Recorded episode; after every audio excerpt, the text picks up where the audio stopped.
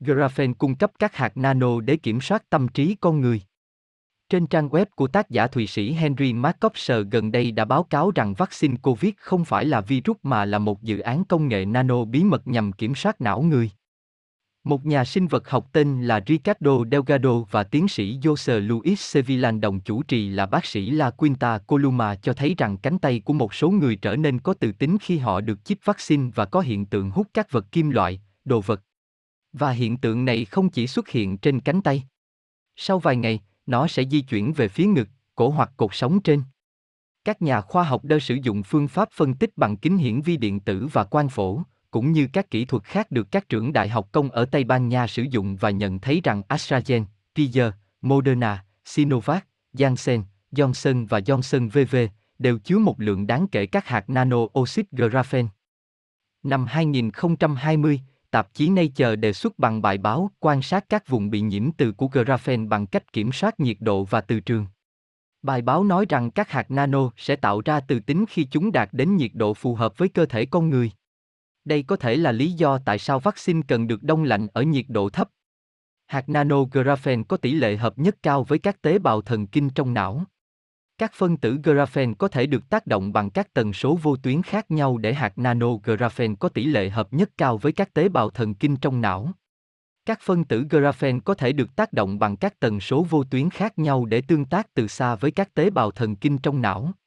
Chúng có thể lập bản đồ não, truyền và nhận các hướng dẫn từ xa, 5G có thể là một trong những tồn số trên. Vaccine COVID cung cấp các hạt nano để kiểm soát tâm trí. Vaccine COVID là một dự án công nghệ nano bí mật được thiết kế để tiếp cận và kiểm soát não người. Cho đến nay, các nhà khoa học vẫn chưa biết liệu các hạt nano có thể sửa đổi DNA thông qua 5G hay không, nhưng trong thử nghiệm của họ, mọi người đã thấy rằng graphene trong khẩu trang, bộ xét nghiệm PCR, giọt bắn, vaccine cúm và virus đang tự hóa loài người.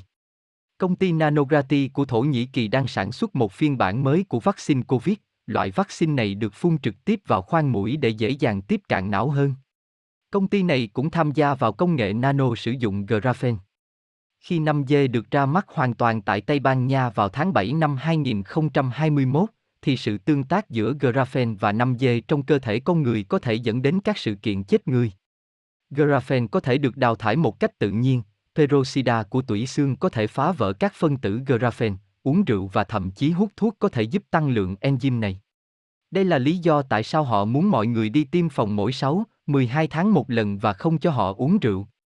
Graphene oxide là một chất độc hại có thể gây đông máu và hình thành huyết khối ở các sinh vật, và cũng có thể gây ra những thay đổi trong hệ thống miễn dịch. Nếu tăng liều graphene oxide thông qua bất kỳ đường dùng nào, nó sẽ dẫn đến sự sụp đổ của hệ thống miễn dịch và cơn bão cytokine tiếp theo. Khi các hạt nano xâm nhập vào phổi, chất độc này có thể gây viêm phổi. Graphene cũng có thể gây ra vị kim loại và viêm màng nhầy, dẫn đến mất vị giác và khứu giác. Nó cũng có thể gây ra phản ứng từ tính mạnh trong cơ thể vật chủ và cũng có thể gây tổn thương hồng cầu. Khi lắng động trên hầu hết mọi bề mặt, nó có thể được chuyển đổi thành chất dẫn điện tử. Do đó, Graphene có thể gây ra các bệnh nghiêm trọng về đường hô hấp, bao gồm cả ung thư phổi. Liên minh châu Âu đã đầu tư 1 tỷ euro vào chương trình Graphene.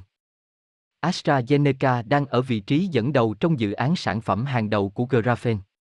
Tại hội thảo chính về Graphene, người ta đã thấy sự tham gia đáng gờm của AstraZeneca, Đại học Manchester và GlaxoSmithKline. Bill Gates cũng tài trợ 4,5 triệu bảng Anh cho Đại học Hoàng gia London để nghiên cứu Graphene trong công nghệ vaccine.